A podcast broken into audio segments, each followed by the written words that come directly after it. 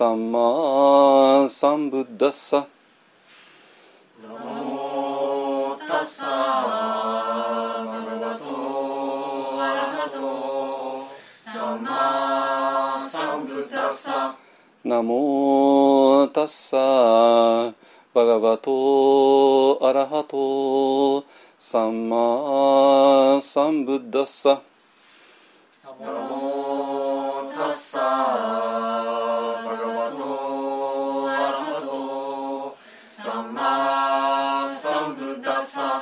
ナモタッサバガバトアラハトサンマサンブッダッサ。ナモタッサバガバトアラハトサンマサンブッダッサ。ブッダンサラナンガッチャミ。ブッダンサラナンガッチャミダンマンサラナンガッチャミダンマンサラナンガッチャミサンガンサラナンガッチャミサンガンサラナンガッチャミドゥティアンピブッダンサラナンガッチャミドゥティアンピブッダンサラナンガッチャミドゥティアンピダンマンサラナンガッチャミドゥティアンピダンマンサラナンガッチャミドゥティアンピサンガンサラナンガッチャミ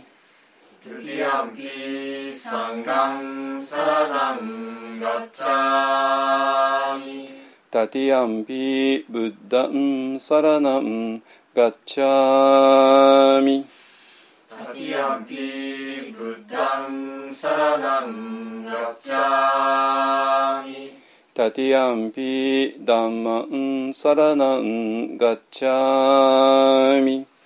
タティアンピダンマンサラナンガッチャミタティアンピサンガンサラナンガッチャミタティアンピサンガンサラナンガッチャミパナティパタウェラマニシッカパダンサマディアミパナティパタベラマニシッカ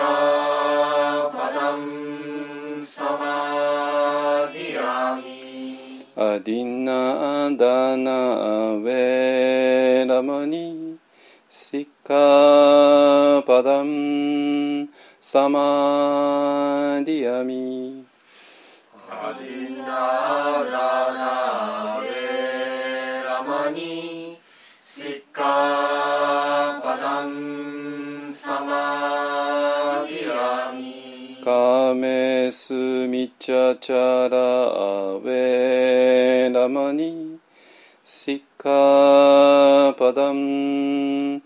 サマディアミ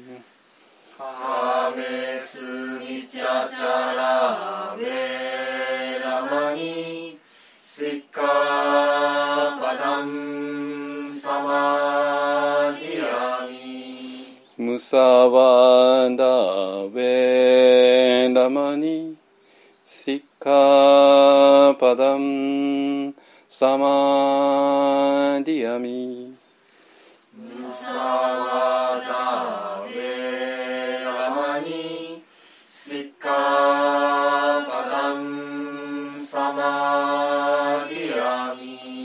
スラメラヤマジャパマダタナアウェラマニ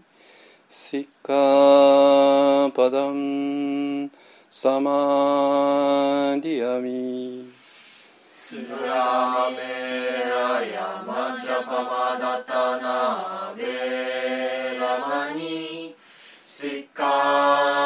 パダンサマアミサドサドサドサドサドサド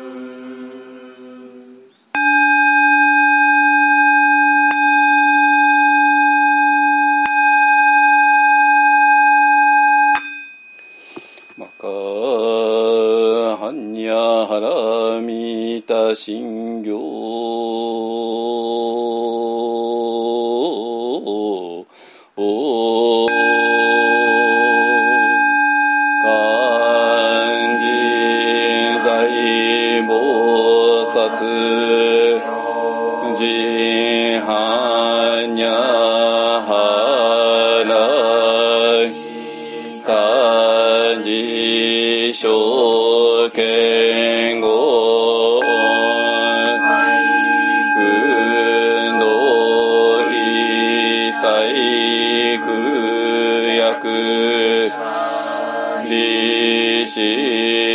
識不意く空不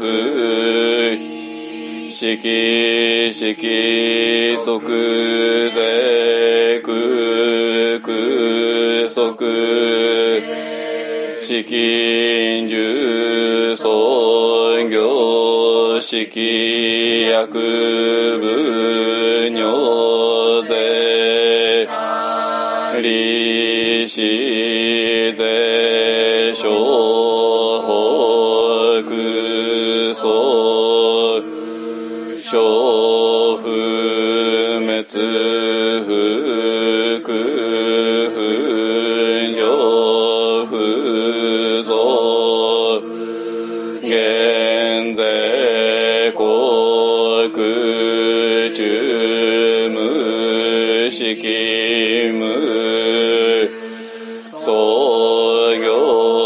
Shiki.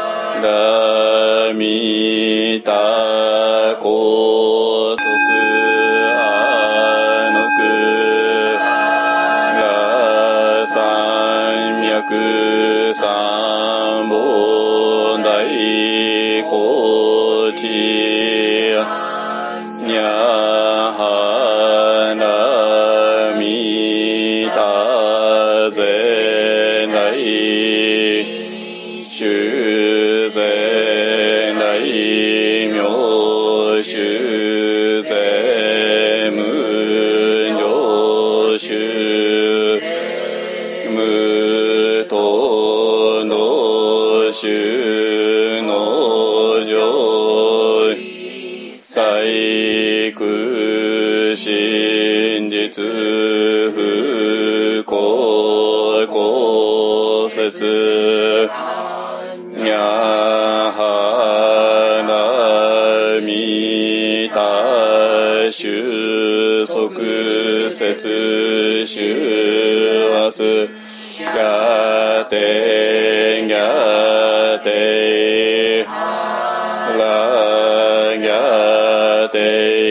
はら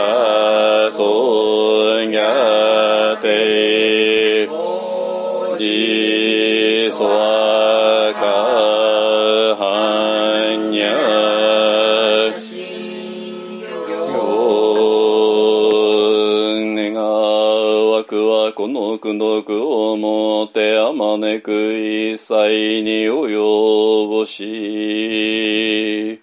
我らと主上と皆共に仏道上善こと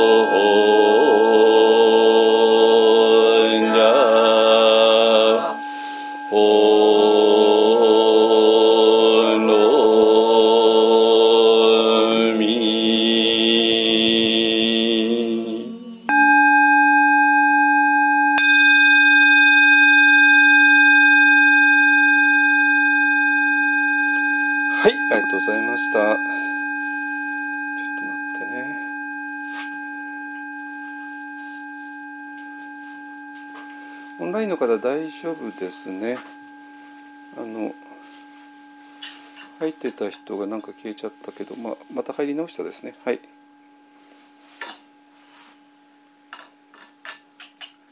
OKOK。はい、えっ、と今日もねちょっといろいろ話があります。っていうか話がなかったらやる必要ないんだけどいやもうもう何も話すことはないんですけども ってなったらちょっともうやめにしますねだけど幸いそんなことないんで山ほど話したいことあるんであの文句があるんでねいろいろね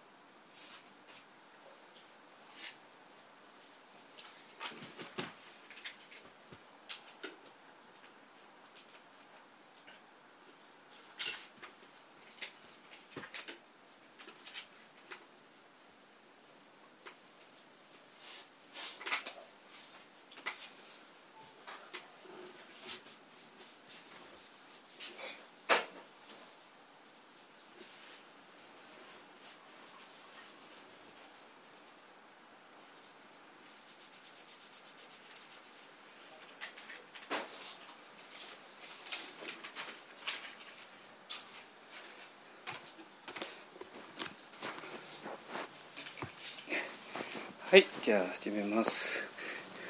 えっとね。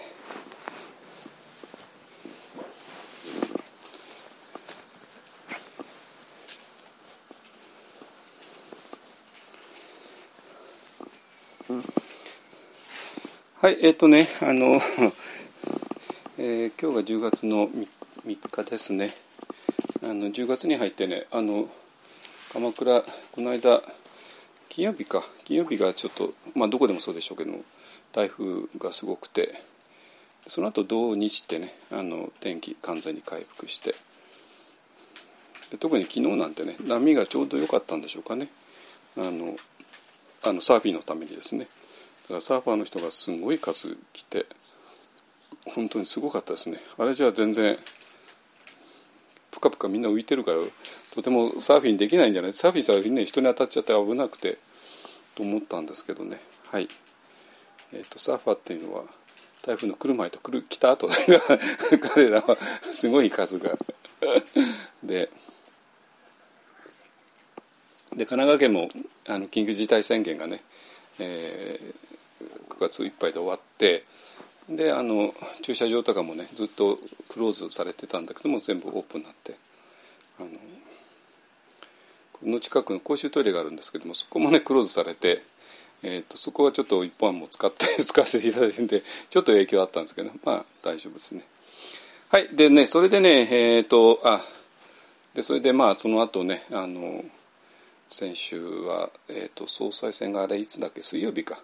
ねえー、水曜日にあって、えー、木金土でねまあいろんな決まってきたですよね。はい。えーとまあ、それもあのそうなんだけどもえっとねあの、まあ、一方案が今非常にワクチン接種についてえー、かなり言っているってこと。それからそれに対する反反ワクチンですね。に関してかなり突っ込んだ発言をしている、えーと、ちょっとね皆さんえなんでそこまで言うのっていう正直に思ってるかと思います。だからこれちょっとね あのちょっと理由があってえっ、ー、とまあこれもちょっとおいおい話しますけどもえっ、ー、とねなんていうかなこん第四図的な理由とそれからあと宗教的な理由とね2つあるんですよ。まあそれつなあの両方とも、えーと、重なり合いますけれども。で、えーと、宗教的な理由が私らにとって非常に大事ででまあそれは本当に、えーと、第五図の急所に触れてくるので、えー、とそれもあのきちんとお話ししてきたつもりなんだけどどこまで通じてるかどうか分かんないので、えー、今日はねそこら辺をちょっと軽く、えー、解説した後あの、えーと、最近ね、えーと、ワンダロメソッドのインストラクションがかなり変わってるんですよ。っていうか私が書いてるんだけども あの本当にねえーと、あれはいつもみんなと一緒に瞑想して、えーと、自然と出てくるのをインストラクションとしてあの話しているだけなんですけども、まあ、それで自然と出てくるインストラクションが変わってきつつある。まあ、この間も、えーと、新明窟っていうとこでね秋彼岸の接心をしてで、まあ、4泊5日の非常に濃い接心でで、まあ、その後のみんなのあの感想を見てもああ結構みんな深いとこ行ったんだなってことは分かったんですけども、えー、でその時もねかなり、えっと、インストラクションを変えました、えっと、自然と変えたかな。多分気づかない人もいるかもしれないけども多分、えっと、数年前あるいは1年前の私のインストラクションと聞き比べたら全然違ってることが分かると思います。えっとなんていうかな、まあ、今まではねまあ、教科書にある、えー、インストラクションを一応元にしながらそこからあんまり外れないようにはしてたんだけども今はもうちょっとねあの、えー、我々の瞑想の実態あるいは体験、に忠実になった時にちょっと教科書に書いていないことでも言っといた方がいいんじゃないかっていうね。そこかなり私慎重だったんですけど教科書に書き換えてなかったあんまり言わない方がいいかなってね、まあ、実際にでもリアルにみんな感じてるからね、えー、そしたらまあ大丈夫だろうってね。そんなに的は外してないだろうってね。まあこれに関してはねあの今日思いついたものをパッて喋、えー、るっていうよりかはえー、まあちょっと思いついてそれを何回も何回もインストラクションとしてやってでその手応えを見てで私自身の手応えそしてみんなからのフィードバックですね、えー、を見てであそしたらこれは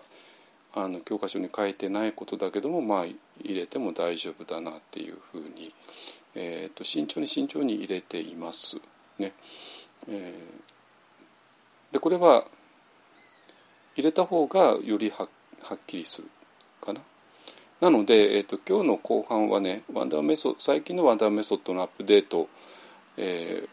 について、えーと、詳細にお話しします。あの一緒にねあの後でもちろん瞑想しますけれどもでその時もちろん短くあの説明とかインストラクション文入れていきますけどもそれはもう あの私も瞑想してるし皆さんも瞑想してるんでそんなにねペラペラペラペラ喋るわけにいかないんで、えーと、簡潔にしか喋ってないですけども今はねちょっともう法話の中なんで、えーと、徹底的にねあの細かくえどうしてこういうインストラクションを最近入れ始めたのかとかね、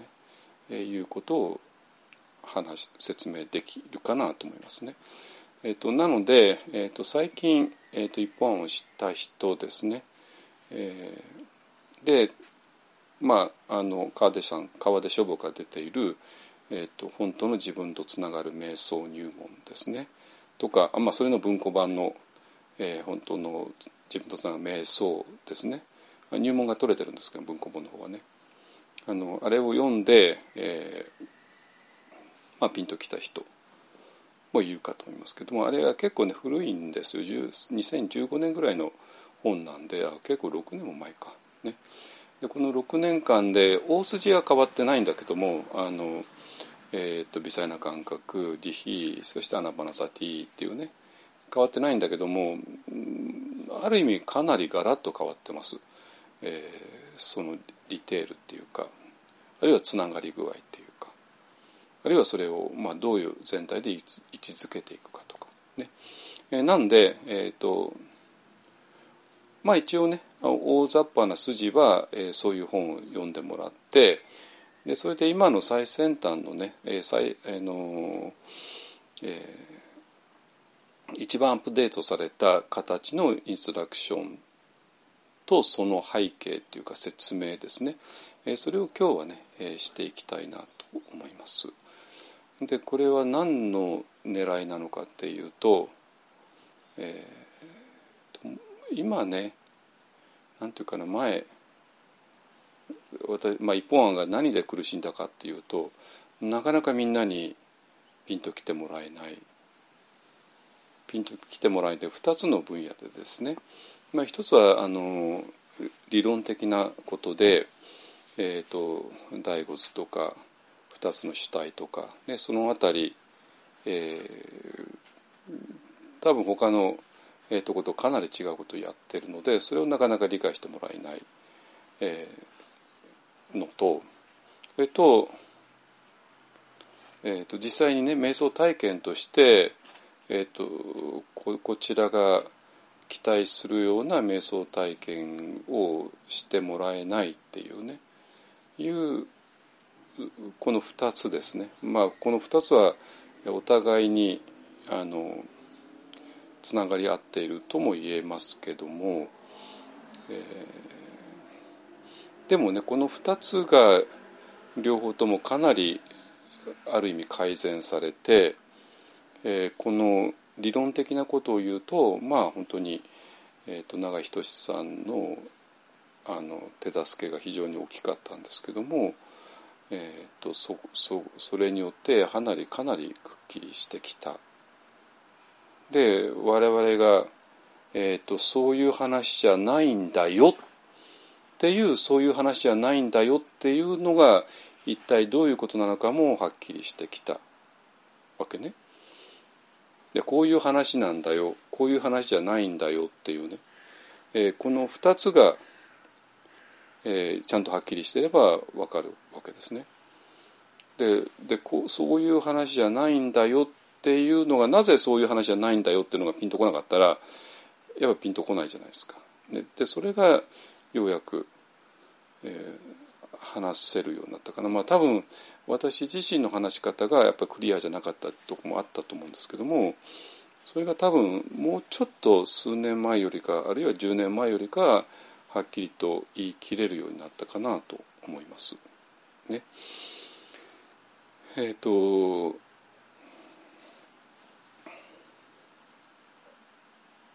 ですね。でそれとねあとこのあの実際に、えーと、体験してもらえない体に何も起こらない微細な感覚一体何っていうのが全然分かんないあの慈悲も全然ピンとこない、えー、っていうことを言われてね本当こちらも本当に参ったんだけども今ねえっと、それやっぱりねあの1メートルぐらいの空間空いてるところを、まあ、ジャンプしろって要求してたようなもんだから、まあ、ちょっとそれは無理かだったかなと思います。今だったらはいじゃあ1センチ進んではいもうちょっと進んでもうちょっと進んでこうやって進んでってね。もう1センチ刻みであの進んでいけて。でそしたらさすがのねえ誰々さんも1センチ刻みだったら前へ進めるじゃないですか。ね、1メートルジャンプしろってのはちょっと無理だったかもしれないけども。1センチ刻みで「はい次こうではい次こうではい次こうで」だったら体の中に微細な感覚が充満するのは私もかなり今自信あるんだけどほぼ9割の人がいけてるいけるんじゃないかなと思ったけど。いや残り1割どうすんだよって言われたら困るんだけど。俺は1割かよってまた心配するけど。いやじゃあ100%よ。いや9割って言っちゃ悪いね。い9割と人に不安にさせるわ。9割って言うと俺は1割かって不安にさせる。いやまあじゃあいいわ。100%100% 全員見す見捨てない。少なくとも一方案に縁を持った人ね。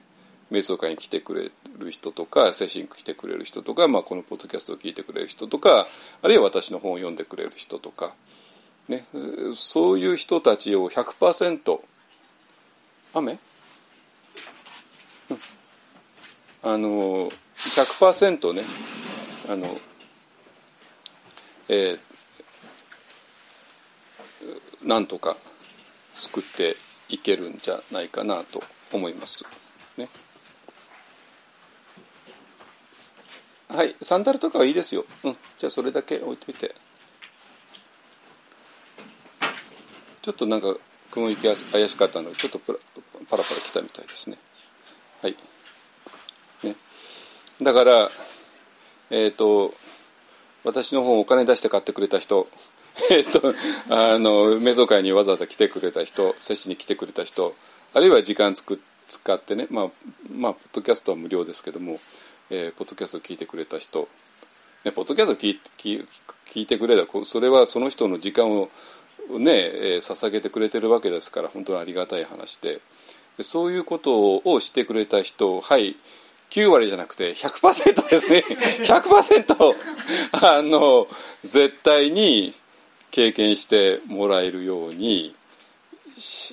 多分今できできつつあるしっていうのはなぜか今までは1メートルジャンプしろって感じだったけども今は本当1センチ刻みで、えー、進められるのででその今日の1センチ刻みの、えーと、進め方ですね、えーと、微細な感覚から慈悲からね、えーと、アナパナサティまで、ね、でそれを、えー、ちょっと今日は1センチ刻みのあの解説をしたいと思います。あの普段あの瞑想のインストラクションの中ではねちょっと時間がないしみんな瞑想してるし私も瞑想してるしでちょっとできないようなことをねあのえー、したいと思いますね。だから今日の話を丁寧に聞いてもらったら多分皆さんの瞑想に、えーと、ガチに、え、いい影響が与えるんじゃないかなと思います。ね。えー、ただねそうは言ってもねあの瞑想っていうのはあのー、みんなで一緒にやるのが本当に早,、えーとね、早道です、えー、それだけ唯一の道とは言わないけれどもだからまあこうやって、えーとオンラインでやってるからオンラインで、えー、自宅実質で自宅でねやってもらうのも大いに結構ですけどね。あの、えーと、やっぱりねあのみんなで一緒にやると非常に入りやすい。でそれもしかも環境のいいところですね。あのまあ、この間の新明窟さんなんて本当に、えーと、伝統的な伝統があって。で、まあ、多少ねちょっと寒いんですけどもあのまあまあ9月ではそこまでは大丈夫だったですけどもあの、えーと、非常にいい環境ででも5日間もみんながそれだけに集中して、ね、そういうとこだと本当に深く入っていけると思いますね、えー、だからちょっとね自宅で一人でポツンとやってなかなかうまくいかない人はちょっとねあの思い切ってそういう、えー、宿泊の、えーと、座禅会接心とかリトリートって言い方をしてますけどもに、えー、参加するのもいいんではないかなと思います。ね、あの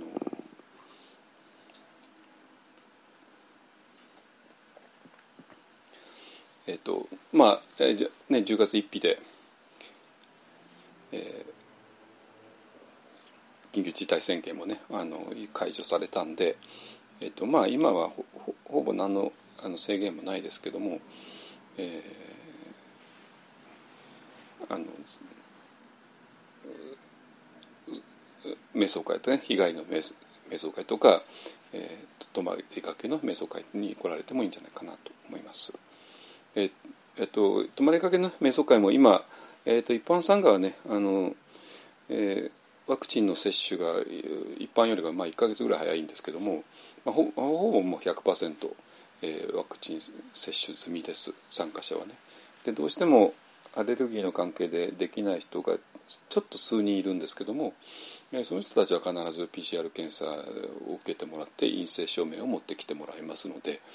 あのそれはまあ接種の参加の時ですね。あの被害の時はそこまで要求しませんので。ね、えー、なんで、えー、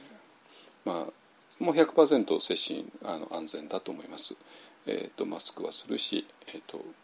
えー、お互いに離れているしあのかあの手洗い消毒ねあのしますので、ね。えーと、ですから、まあ、10月になったんで、えーと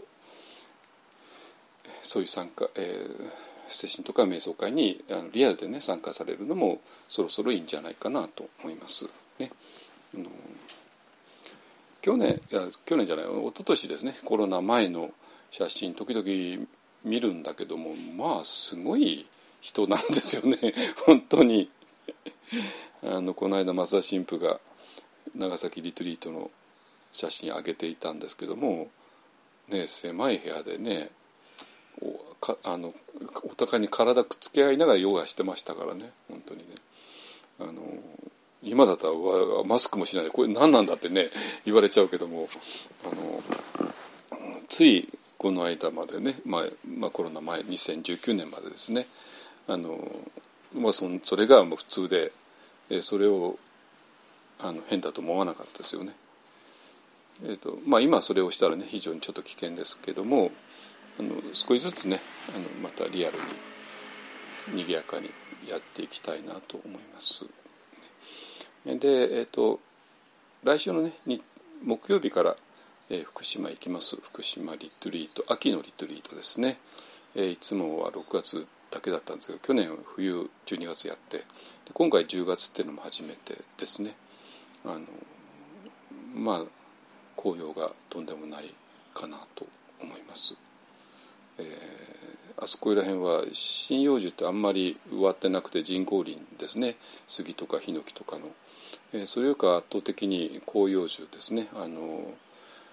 えー、春になって新しく葉っぱが出てでそれで、えー、秋になって色づいて落ちていくっていうね。普通の広葉樹が圧倒的に多い場所なんであのそれ全山がねそうなるかなと思います。えーと、まだまだあの受け付けますので、えーと、なるべく早めにあの少なくとも火曜日ぐらいまでにはねあの申し込んでください。えーと、まだ全然あの人数的には余裕がありますのであのゆるりさんね完璧に、えー、と貸し切りにしていますので。ねで、えーと、日曜日までやって、えー、その日曜日の午後は、えー、紅葉見物に行ってで一晩泊まってで月曜日にねあの裏磐梯一本庵の、えーと、いろんな作務をねしたいと思ってます。えーと、周りの草を刈ったり、えーと、家の中をちょっと掃除したりとかね、えーとまあ、そろそろもう冬支度になるので、まあ、今回は、えー、今回やる必要はないかなと思いますねもう一回だけ11月ぐらいに来てあの雪囲いとかねあのそういうものもともとあったんですけどこの間全部外しちゃったんで、まあ、それをもう一回あの打ち付け直すっていう感じで、えーと、あと必要なことがあったらもう全部やろうかなと思ってますよね。で、えーと、今あの、えーと、電柱がねそろそろ来るんですよ。ね、電柱が来てそしたら電線が張れてあとその後光回線が張れて、えー、であと井戸をね掘らないと水がないんで。えーと、井戸を掘る予定なんですけどもその井戸掘りの業者さんと今回会えるかなと思いますね。なるべく会えるように今、えーと、スケジュール調整してますけどもね。はい、えー、ででその後ね11月の3日から7日まで、えー、シメックスさんで、えーと、11月の接心をします。えーと、11月の接心というのはね私一本として初めてなんですよ。いつもあのインドではやってたんですけどね日本では初めてで、えーと、で名前どうするかというと菊の花のね菊花接心で、えー、いいかなと思いますね。まあ、11月の初めだともうすでに、えーと、新メイクスがあるあの奥多摩の辺りはかなり冷え込んでるみたいなんですけどもまああのストーブがあるからねなんとかなるんじゃないかなと思います。まあその代わりえーとまあ、冬の格好をねしてきてもらおうかなと思います、ね、はいいいですねなんで、えーと、今日の後半にえっ、ー、と、えー、ワンダーメソッドのねあの細かい、えー、普段の瞑想中のインストラクションでは説明しきれてないところを、えー、今日は深掘りね、えー、していきたいなと思います。ですかね。はい。えー、でそれでですねあの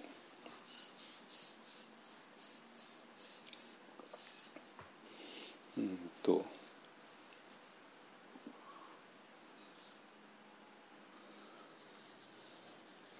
えっ、とねえっ、と最初に言ったのがなぜねえっ、とまあここ、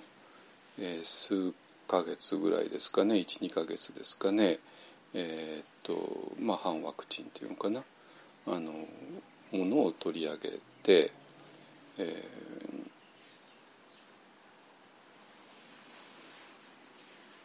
ー、でそれがえななんで瞑想会そんな取り上げるの？ってね。まあ多分戸惑う人も多かったかなと思いますけども。ちょっといくつかの理由があって、えー、と本当にねそこにその反ワクチンそのものではなくて、えー、反ワクチンに象徴されてくるような、えー、いろんな現象がそこにつきまとっていてでその現象そのものが、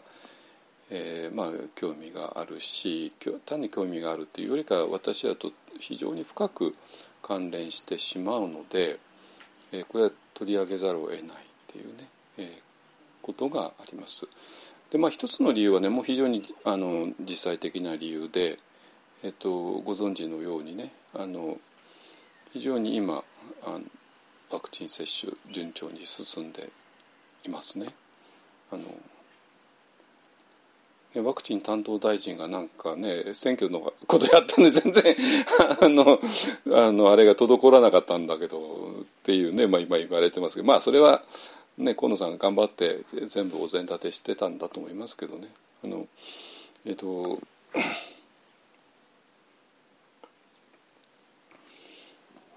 まあ、あの客観的なことを言えばねあの、えーと、日本っていう国が1億2,000何百万人っていう人口がある国が、え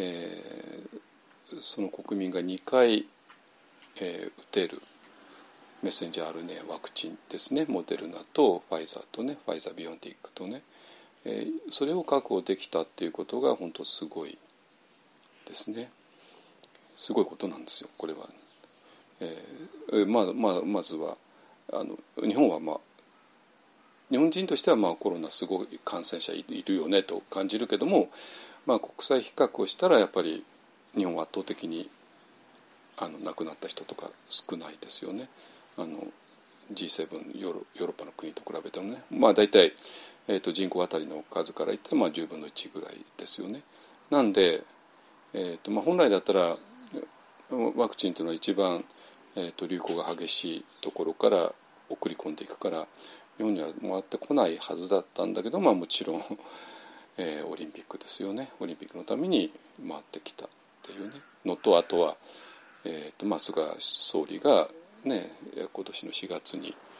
あのバイデンさんに頼んででその後ファイザーの、社長さんと直談判して、えー、回してもらったっていうねああいう話が、ね、伝えられて。でそのためにもう10月までにね全員が打てるだけの量を確保できたっていうね。でこれは本当すごいこと。でまあでももちろんワクチンがあっただけじゃダメでそれを1億、ね、何千万回打たなきゃいけないわけででそれをその打つのも非常に、えーと、みんな頑張ってありとあらゆる方法を使ってねあの自衛隊の大規模接種会場とか、えーと、小さなクリニックとかであとは、ね、職域接種とかねえーとね、不動産だとねなんとかビルににあの入っている全ての人とかね あの、えー、いうことをしてでそれで非常にうまいこと言ってで今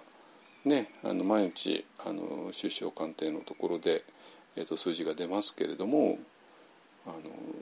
の全人口ね70%が1回を終えてえー、60%でもう多分明日ぐらいに60%になると思いますけど60%の人が2回を終えたっていうねこれすごいですよね。で65歳以上の高齢者だともうほぼ90%を超えてますよね。あのでそれで非常にあのうまくいってる。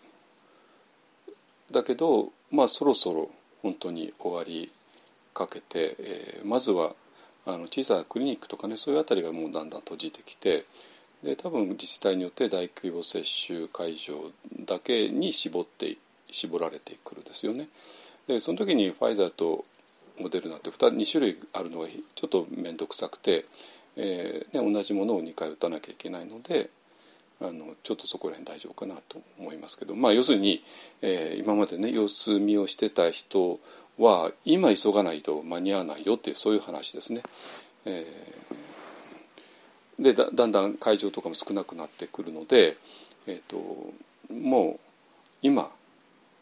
動けばなんとかなります。あのえーと、大手町のねあの自衛隊の大規模接種会場も今もうガラガラで何千何千人何万人っていう役はね余っちゃってますからもうすぐあの明日にでも打てるんじゃないかな。あのでだからそういうちょっと最後にお尻をひっぱたくってねあのみんな急いでっていう意味合いでやって、えー、ことですね。でまあそういうのがまあまああの実際的な理由なんだけれどもそれにはねいくつかのあのもうちょっと複雑な理由が一あのいくつかあってで、ええっと、昨日か一昨日のねニュースに、えーと、子宮頸がんですね。あのの防ぐワクチン HPV ワクチンですね。あのでそれ今禁止されてたわけじゃなくて、えーと、打とうと思えば、えー、それこそままさに小学校5年か6年かからあの高校1年のね女子生徒ですよね。えーとまあ、若い、えー、女性ですね。まだ、まあ、はっきり言ってあの性交渉しない前のね、えー、女性たちに、えー、それを受け入れると非常にあの、えー、効果がある、ね、あれは、まあ、ああくまでも性交渉によってあのお互いに、えーつえーとね、うつうつし合っちゃうのでね。あのでその人たちは無無料なんだけれどもでも全然、えーと、積極的な干渉っていうんですかねあの進めることを今やめているので、あの知らずにねどこからも知らせが来ない自治体からも来ないし学校からも言われないので、えー、知らないうちにいつの間にか高校1年か高校2年になっちゃって、えー、あの接種しないで終わってでそれ過ぎると結構お金高いんですよね。あのなんでええそんなことするの知らなかったっていう人が圧倒的に多くてで国際比較だともうあの比較にならないぐらい日本だけがあの、え低い、ね、あの特に北米アメリカとかカナダとかもう本当にすごい 80%90% ぐらいですよね女性が受けている。あのヨーロッパでも50%ぐらいを受けているのに日本は本当数パーセント数パーセントもいってないのかな？あので極端に低くて、えっと、でその結果日本だけに子宮頸がんの患者があのこれからどんどん出てくるっていうね恐ろしいことをね言われていますよね。でこれなぜ？だからもしそのワクチンが本当にダメなワクチンだったらえ他の国だってダメなんだからやらない。ね、だけど他の国はもうそれはもうそれ受けるのは当たり前っていう意識ですよねあの北米なんかだとね。えでその効果もはっきりと出ていてで特に若い女性が受けた場合は非常に効果あの、えー、予防する効果が高いっていうのがこれも統計的に出ちゃっている。だから科学的に言ったら非常に効果があるでしかも安全な、えー、ワクチンということは証明されているから、えー、日本以外の国では圧倒的に、えー、みんな打っているだからワクチン自体に問題があるわけではないですね。じゃあなぜそうなっちゃったのって言ったらもうもうはっきりしていて、えー、その鍵は2013年ですよね あのなんとも微妙な年ですよね。あのねだから2013年に、えーとまあ、あの積極的に推奨されてそしたら途端にいろんなことがあってでも直ちにあのもうそれをやめたっていう経緯がねああってでそれ以降はもうこれは触れてはいけないタブーだった。で時々、えー、そのタブーに挑戦する人もいたんだけどもえー、たちまちに袋叩きにあってでそれが例えばジャーナリストだとかお医者さんとかだと本当にひどい目に遭うからであんなひどい目に遭いたくないよねって言ってもうみんな黙っちゃったっていうね。でもやっぱりその悪い結果がもうバンバン出てきちゃったんでもうお医者さんたちはさすがにもう黙っていられなくて、えー、特にまあ海外をね知っているあるいは海外在住の日本人の医者さんたちを中心に非常に強い運動が起こってででとうとうあのこの間ねえっ、ー、とあの三原淳子厚生、えー、厚労省のあれ副大臣ですかね、えー、なんかが中心になってねあの厚労省にあの要望を出してでそれで、えーと数日前のねあの厚労省の会議であのどうやら動き始める、まあ、要するに干渉を止める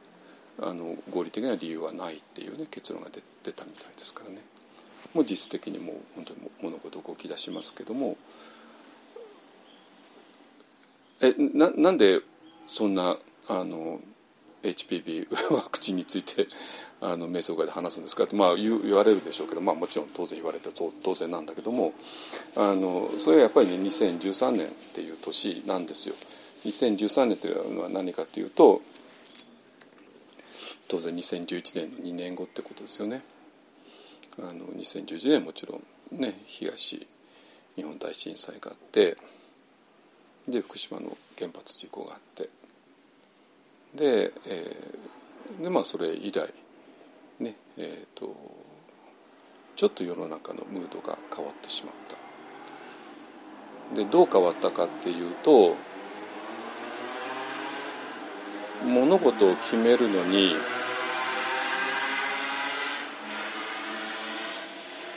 科学的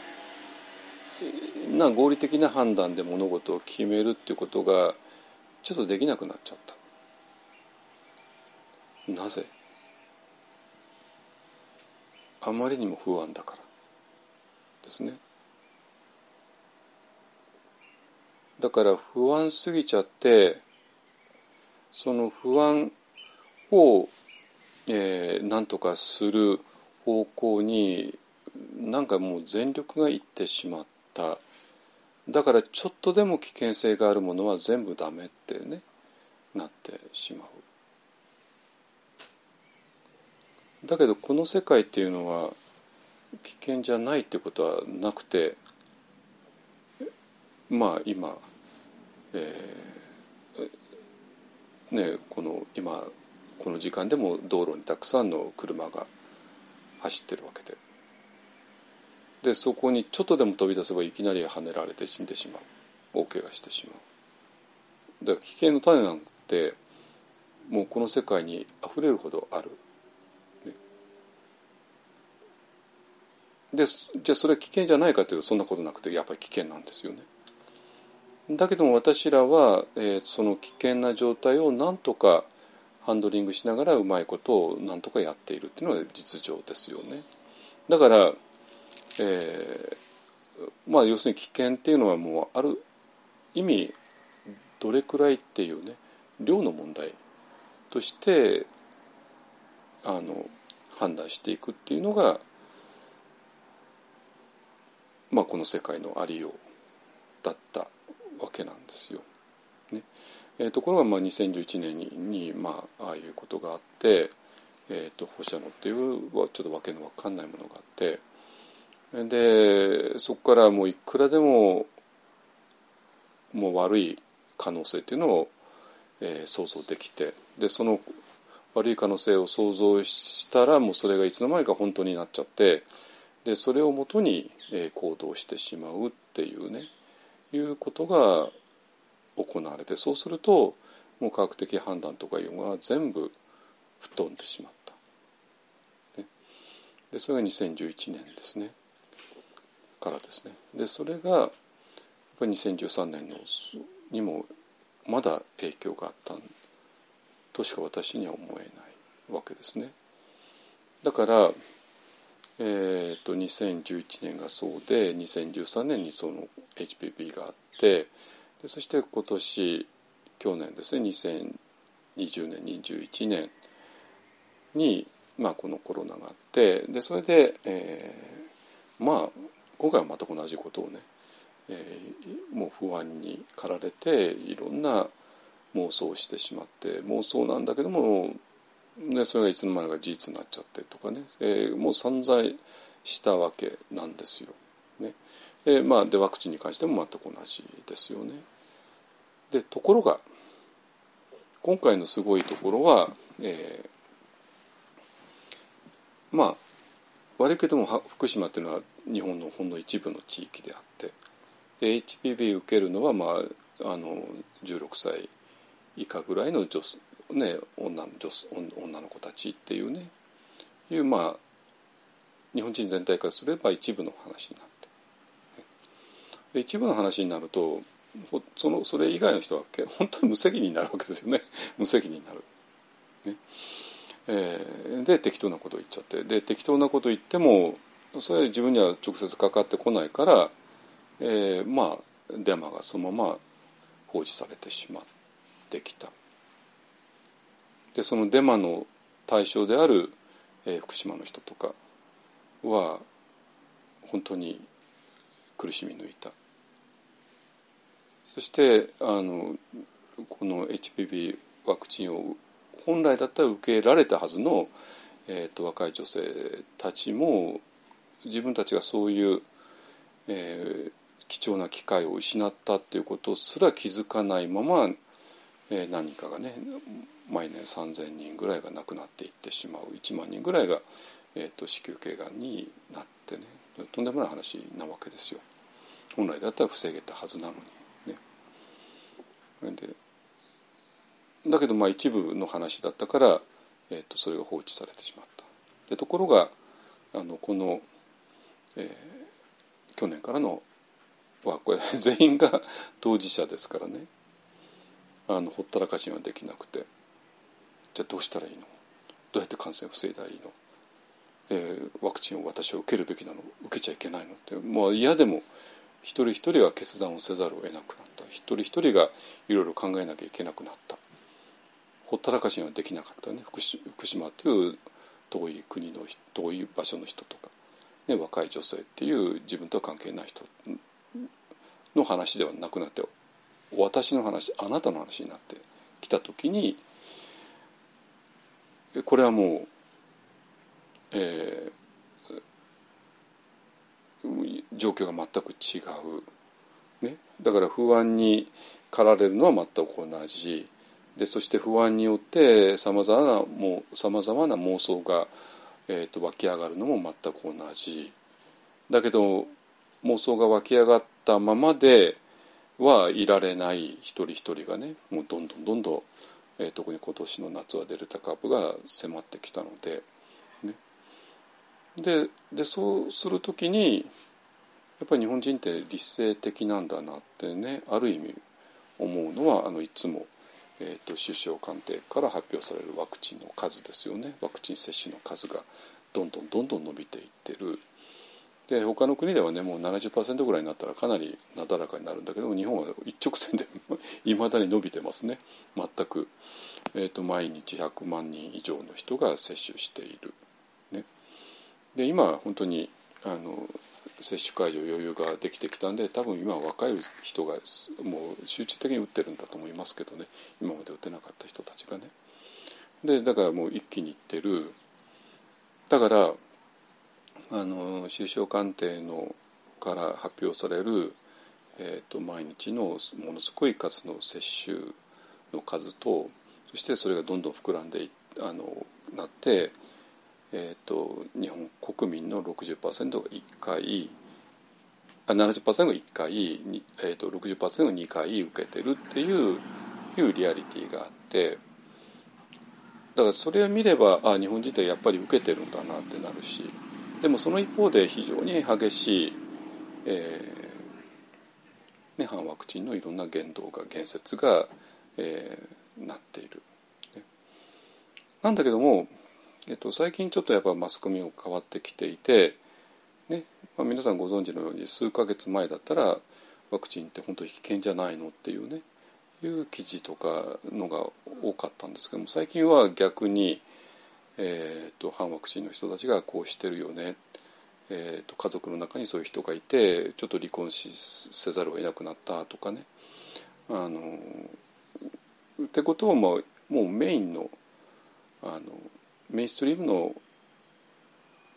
マスコミが伝えてる。NHK さんとかね「ニュースゼロさんとかね。いうのがね。あのでそこは全く違う。ちょっと変わってきた。だから要するに、えー、と理性的になってきたってことなんですよ。でこれは本当すごいことで、えっと、私はやっぱりこの,、えっと、このメッセンジャー RNA ワクチンをめぐってもうとてつもない量の不安が巻き起こってそしてそれに基づく、えーものすごいとんでもない言説が、えー飛び交ったんだけどもでもリアリティとしてはものすごい数の人が、えー接種していてってことは要するにそっちの方が、えー打ち勝ってきたっていうことですねそしてそのそのためにマスコミの論調もがらりと今変わって、えーその反ワクチンはちょっと困るよねっていう方になってますよね。だからようやく私は日本人が、えー理性を取り戻して、えー、と不安によってわーってやるのはあんまり良くないよねっていう、えーところに落ち着いてきたそれがあるから今までずっともっと絶対のタブーだったこの話題に触れた途端にとんでもないことになった HPV ワクチンも、えーどうにか進みそうだっていうねことになる。で私もねちょっとあのどうかなと思ってフェイスブックに上げたんですよ。あの NHK の記事をね。まあとんでもないなんかもう罵詈雑言が浴びるかと思った。らゼロですね。ゼロですね。見事に。あの一つコメントが入ったのが、うん、あのまあ全く大賛成っていうコメントが一つ入ってね。だからあのこれがね3年前ぐらいにフェイスブックにこんな記事上げたらまあとんでもない、えー、コメントを浴びてたはずなんですよだからそのぐらい今、えーと、日本の、えー、世論っていうのはがらりと変わってきた。ね、でそれがやっぱり、えーと、この今度のワクチンは、えーと、一人一人が当事者で一人一人がいろいろ考えた上で発判断して決断しなきゃいけないっていうね、えー、ことになってで福島2011年の福島2013年の HPV、えー、の時にあの不安に負けていて、えー、科学よりか不安の方が勝っちゃったんだけども今ようやく科学の方に、えーと、戻ってきてるっていう、ね、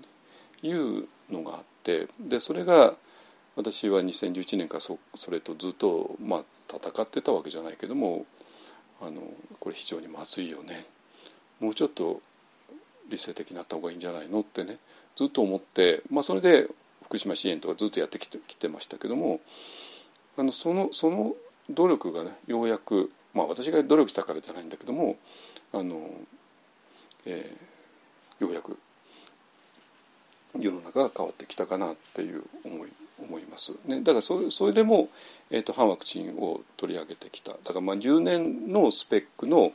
えーと、話だっていうことですね。が一つがあの実際問題としてとにかく今あの最後の追い込みだから今チャンスを生かしてちゃんと皆さん受けてくださいね。っていうのとそれからこの10年間の、えーと、不安っていうものが、えーとえ、科学的な判断にを覆い隠してしまった、えーと、非常に危険な状態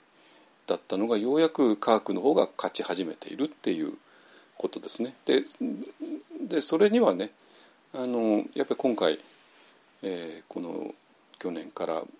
本当科学科学者ですねあのお医者さんたちが非常に強い発信をししたんですよ。ねえ、でそれそれもあるかと思います。えーと、その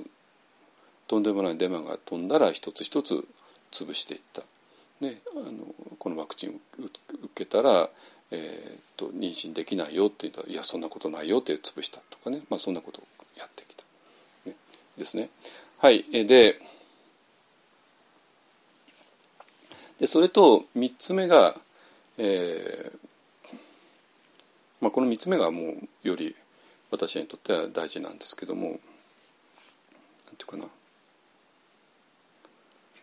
え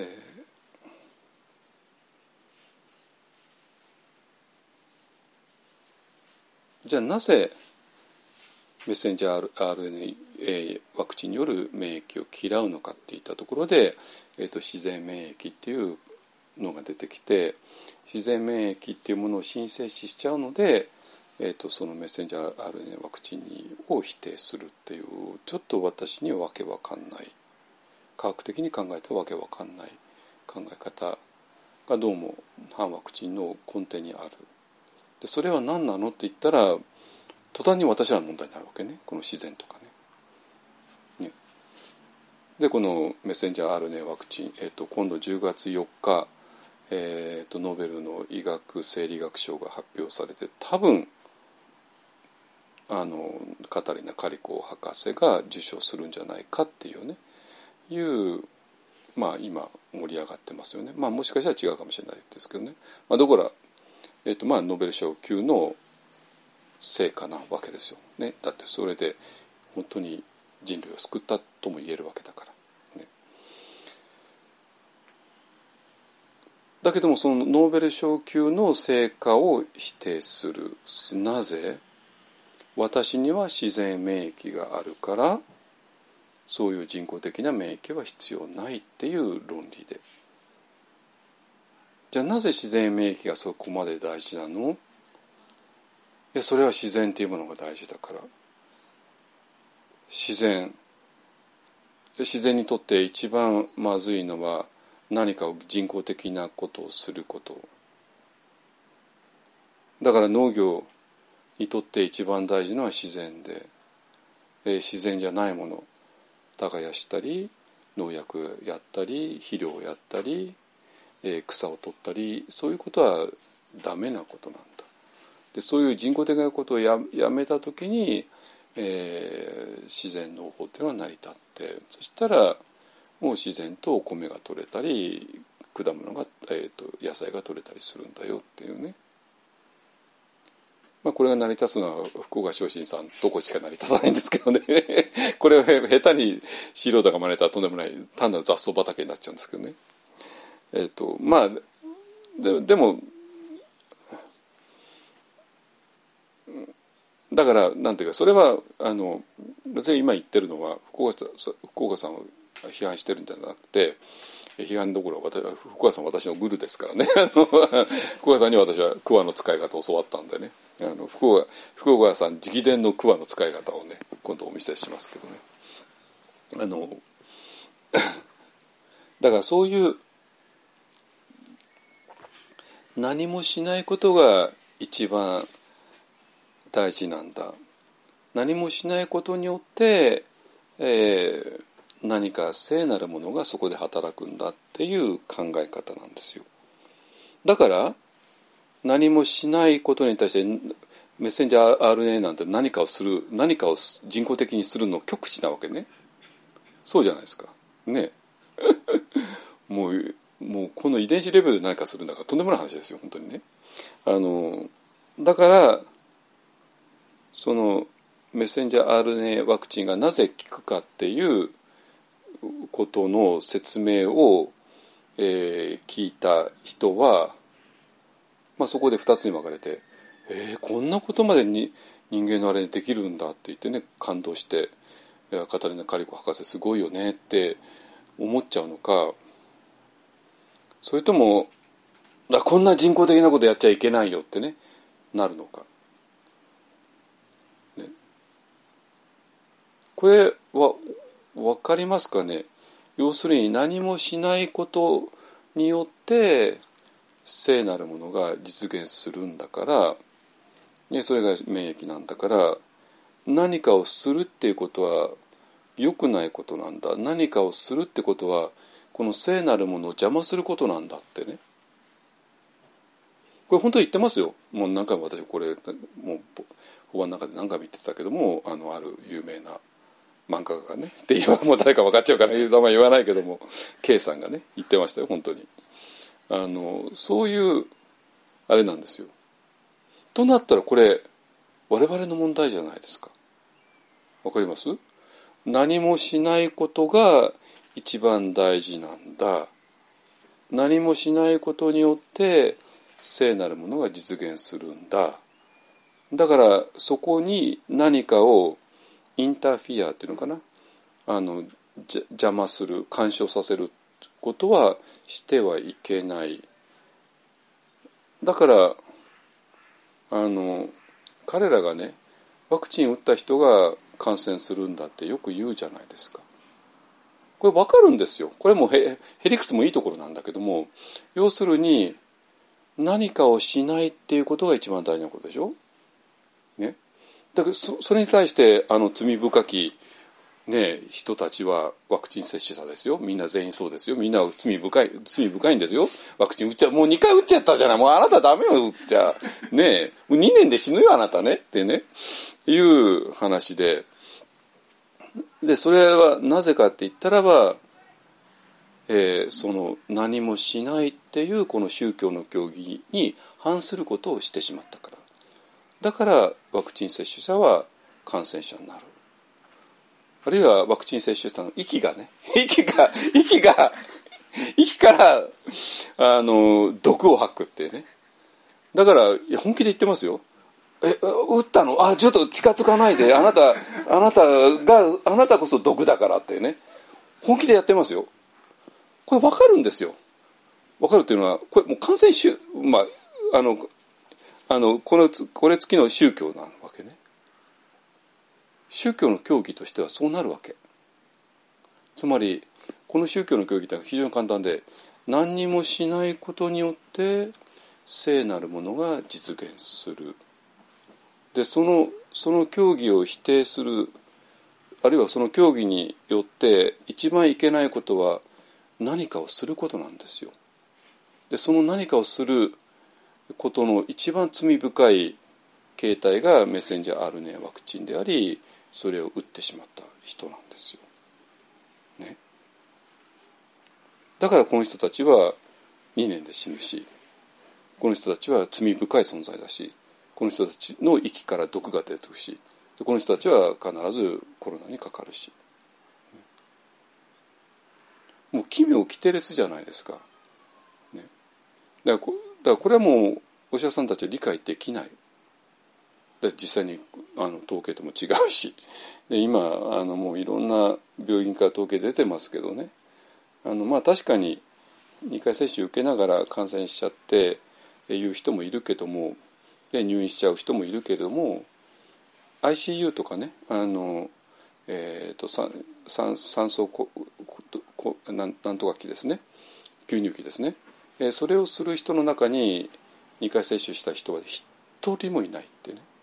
全員が未接種者。だからあのワクチン2回打った人の中では絶対に感染ぐらいはするけども、えー、重症化は一切しないってね。ゼロだって、ね、見事にゼロっていうのがどこの統計でも出てきますよね。でそれがまあ本当にリアリティなんだけどもだけどもその人たちはもう宗教の世界を生きちゃってるからその世界では何もしないっていうのが教義で何もしないことが正しいことで何もしないことによって聖なるものが実現するからその教義の反対やってはいけないことは何かをすること。でこの何かをするっていうことをした人はみんな罪罪人で、ね、あのっていうそういう世界ですね。でそうするとこの何もしないことによって、えー、聖なるものを実現するっていうこの非常にシンプルな考え方はもうそのままどこにでも応用が効くじゃないですか。ね。えっ、ー、とそれがいわゆるの自然派っていう人たちの教義ですね。だからあのなるべく自然、えー、がいい。でもまあそれも矛盾だらけでね。ねね人工的なシャンプーを使わないで髪を洗うでお湯だけで洗う。でお湯も洗わなきゃいいじゃないね。あなたなんでシャンプーする先発するんだ先発すること自体が人工的なことでしょってね。だからもう一切もう頭洗わないのがねえ一番自然じゃないのって話になるし。ねえ。あのでこれが食事となったらねはいここまでが自然食でこれが人工こんなの分けられるわけないじゃないですか本当に。ね。あのでこれを分けようとしたらもう泥沼に入るのみんな知ってるじゃないですか。ね。添加物が悪いからあれでね。あのまあそのうちに本当に火をかけて料理すること自体が悪いってね当然なるわけで。でそうするともう料理をあの火火にかけないっていうねいわゆるローフーズですね。ローフードの方に行く人も当然いるし、ね、じゃあこのもうこのように無限にある食べ物のうちどれが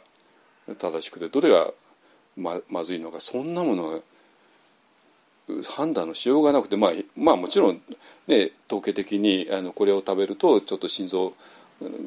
あ,、ね、あれになる人が多いよ。だからこれやめた方がいいよっていうそういう統計は出るけども、ね、それはなかなか無理なんですよ。だから一旦あの自然食とかねあと彼らがよく使う症状食って言わない？症状な清らかな食べ物ってね言うんですよ。聞かない、うん、あのこれが清らかな食べ物でこれが汚れた食べ物どうやって分けるのよそんなことをね。まあまあいろいろあるんでしょうけどもそれをやったら絶対ダメなのよ。だから私は食べ物に関して何か細かいこと言う人ちょっと私ダメなのね。私私はもう農業とか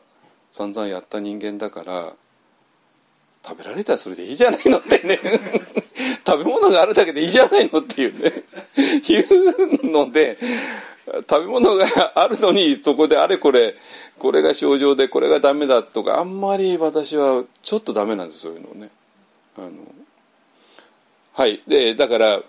その何にもしないことが聖なるものなんだっていう考え方そのものがちょっとやばいよねっていう、まあ、でででここまでお話ししました散々ね。はい、でそれはいいですね。えっ、とだから私が、えー、一般は反ワクチン、まあ、多分反ワクチンを取り上げるのは今日今日が最後ぐらいになると思いますけどもあのっていうのは今言ったいくつかの理由によってで我々にとって一番大事なのは、えー、この何にもしないっていうね、えー、あたりですね。でそしてでそこからあの一気にあの第五図の解釈っていうのが出てきてでこれも、えーと、ここ数週間の間何回も取り上げてきました。ですね。で、えー、でそのなんていうかな、えー、その第四図の中のあの頭の中のぐちゃぐちゃを手放して体に戻ればいいよね。でそれが第五図の意味だよねっていうのはあの自己漫画の中では全然成り立たなくて 成り立たなくて、えーと、自己漫画12345456ってねなってあの流れから言ったらそんなこと言ってないわけですよ。当然当たり前だけどね。あの全然言ってないわけなんですよ。ね、で123が1図2図3図4図。そして5図6図。とこの全体の流れから言えばこの全体の流れを、えーと、解説してくれたのは、まあ、多分永井さんが一番正確だと思いますけどもあの、ねえー、そそういうことが、まあ、コロナ前の2019年にあの集中的に行われたから2019年にあの本当に真理が現れたよねっていうのが、えっと、先週の話でした。ですね。でねえっ、とこのじゃあなぜそういう第五図あの自己漫画から言っても全然とんちんかんとんちんかんというかじあのとんちんかんって言っちゃ失礼だけども123456っていうあの流れからすると全然流れに沿ってない、えー、解釈が生まれちゃったのかって言ったら単純な話で、えー、その方が世間の人が理解できるからなんですよ当たり前でね、えー、世間の人世間の人だったらまあ普通に頭頭ぐちゃぐちゃだっていうのこれはわかるじゃないですか誰もがね。でぐちゃぐちゃだだから、えーと、体に戻ればいいよね。で体に戻ったらあ確かにあの楽だよね。っていうのもあるし体に戻ったら自然の一部だよね。っていうのもこれも分かりやすいし、ね、そう要するに何て言うかな。世間の考え方なんですよ。ね、じゃあ、えーと、じゃあ一方案は世間を無視するのかっていうと全然逆で。世間を無視してたらそしたら私らがこんなワクチン接種を進めるわけないじゃないですか。ねえ反ワクチンをこんな批判するわけないじゃないですか。ね HPV ワクチンの積極的干渉が進んでよかったよねっていうようなことを大っぴらに言うはずないじゃないですか。あるいは HPV ワクチンが、えーと、干渉されてないのまずいよねなんていうことを考えるわけないじゃないですか。だからなんていうかな。この私らは本当にえーと、世間のことを気にしているからこそこういう活動今言ったような活動ね。ワクチン接種会場を案内したりワクチン接種を後押ししたり、えー、それを邪魔する反ワクチンを徹底批判したり、えーと、HPV ワクチンもみんな若い女の子たち受けようねって言ったり、あの福島はもう、えー、健康被害は出なかったよって、ね、あのって言ったりね言ったり、えー、そういうことをする。だからなんていうかな私らはえ世間は世間で私らだけが宗教的な場所にいる行こうという話では全然なくてね。でそれで私はずっとねお寺さんとかね学校の先生とかそういうまあ人々から信頼されてる人たちがなぜもっと積極的に動かないのっていうことをずっと言ってきました。ね、だから私が世間を無視してるって話では逆ですよね。今この時点でワクチンについて話さない人こそあの世間のことはあんまり考えてないんじゃないのと思いとも言える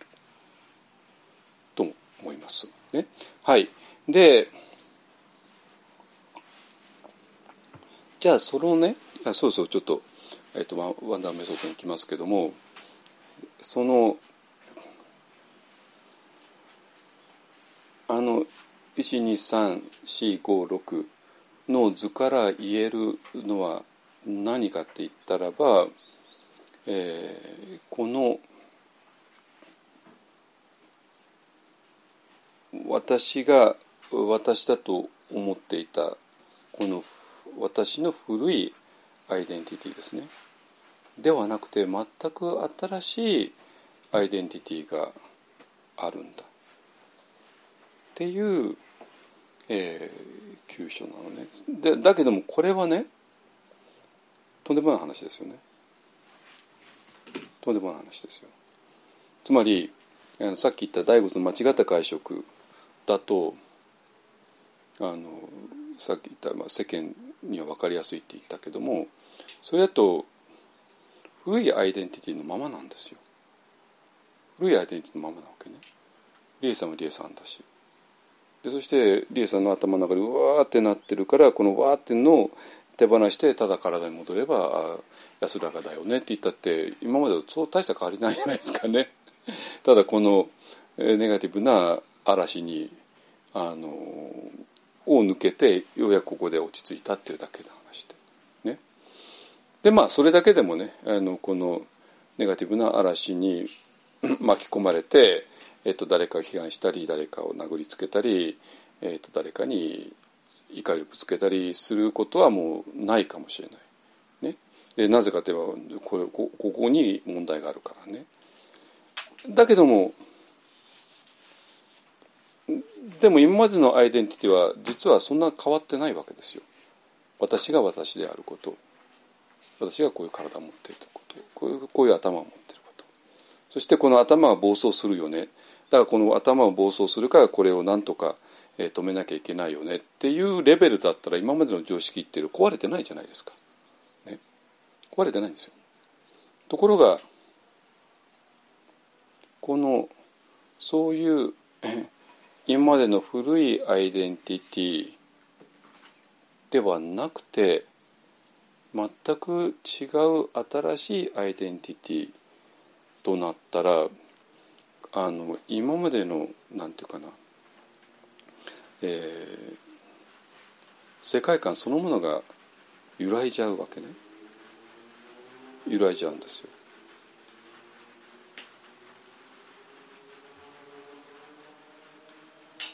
だって今まで私ら大王の中の一人だったのがそれとはその世界の外にいるって話になって。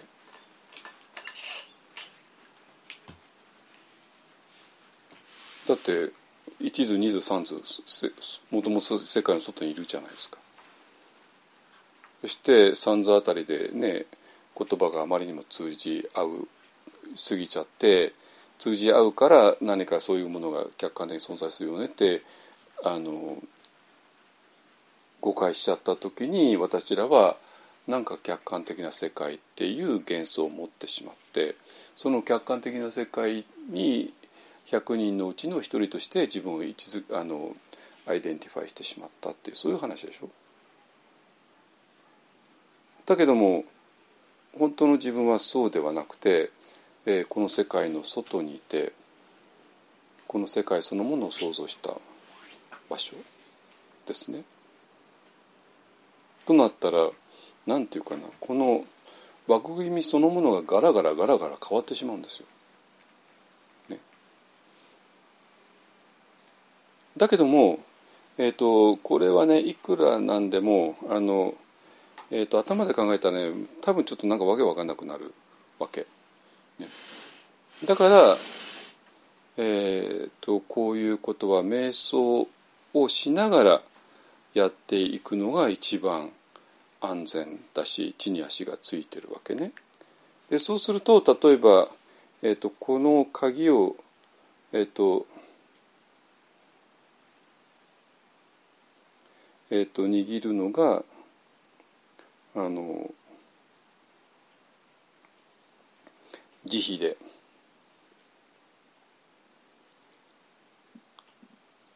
でこの慈悲っていうのは一体何なのかっていうことをねあのこの間の、えーと、新明窟のあの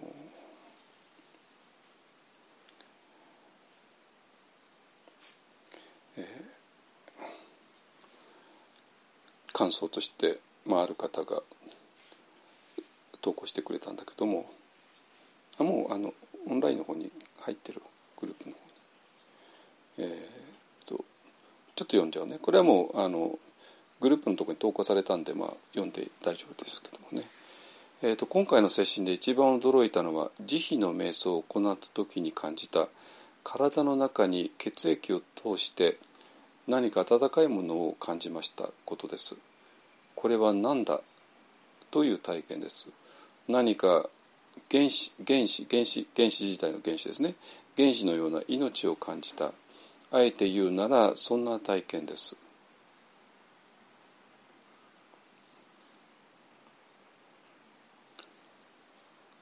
自宅では朝一人で呼吸瞑想を行っていますが今回の接心の後明らかに以前の瞑想とは違うのを感じています。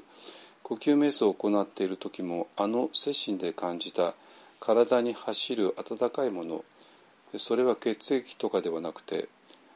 ね、血の巡りが良くなったとか、ね、そういう話ではなくてまあ良くなってるでしょうけどもね。次元を超えたようなぬくもりを全身で感じるということです、えー、もちろん毎回ではありません。ただ一度慈悲の瞑想で自分自身に命の温かさを感じたら呼吸瞑想でも癖で出やすくなるのかなということです。また日常生活でも自分自身の中にほとばしるぬくもりを感じる瞬間が訪れます。とても幸せです。人の幸せも願います。このことにいつも気づいて接していること。それにプラスしてだからこそ世界を世界に働きかけることを少年マインドフルネスと言ったのでしょうか。今までは自分と他人を分けていました。だから世界のどこかで兵士が傷ついたら胸は痛みますが自分事ではなかった、えー、ような思いです。はい、えー、いやはやお釈迦様はものすごいことを発見なさったのですね。今までは大きな誤解錯覚のもと自分が勝手に自他を分け世界を構築していたことに気づきました。というね。いうことでえっ、ー、とねまあこれこれはただあの自分の感覚をあの感じていることを非常に感覚的には、えーと、描写してますけれども何ていうかな。えっ、ー、とね今私が言ってる新しいアイデンティティとかっていうのはちょっとね理論的にきちんと抑える必要もあるんだけども、えー、理論的だけだとちょっとわけわかんなくなるはずです本当に。ね、でそうじゃなくて瞑想を通して、えーと、このあの体を変えていくとあのかなりね、えー、もっと地に足がついた感じになるかなと思います。えー、つまり慈悲を感じた時に、えー、この今この方がね描写したような非常に温かいものがあの体を流れるでそれは単なる血液ではない。ねまあ、血液のようなものっていうのは、まあ、実際に本当に実在するだけどもそれは物質的なものではない。ねえー、そういう自分から言うとそういう感覚としか言えないようなものですね。でそれがえーと、慈悲の瞑想の時に起こってきます。ねはいじゃあねそろそろねあのファンダーメソッドのあの、えー細かいことを言いますけれどもあの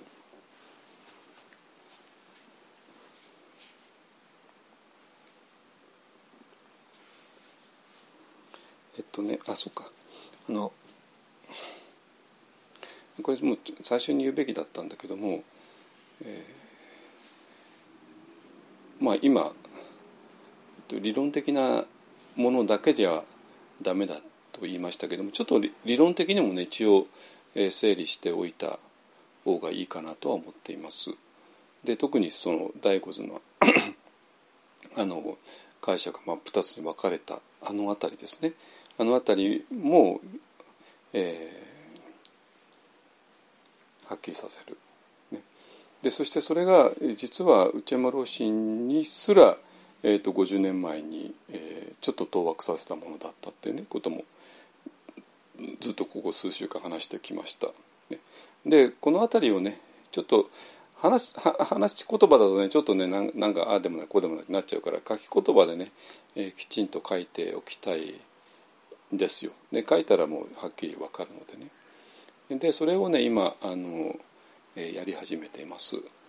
あの知ってるかと思いますけれども「サンガジャパン」っていうね雑誌に、えっと3回ね、えっと令和の時代の仏教3.0っていう、連載を3回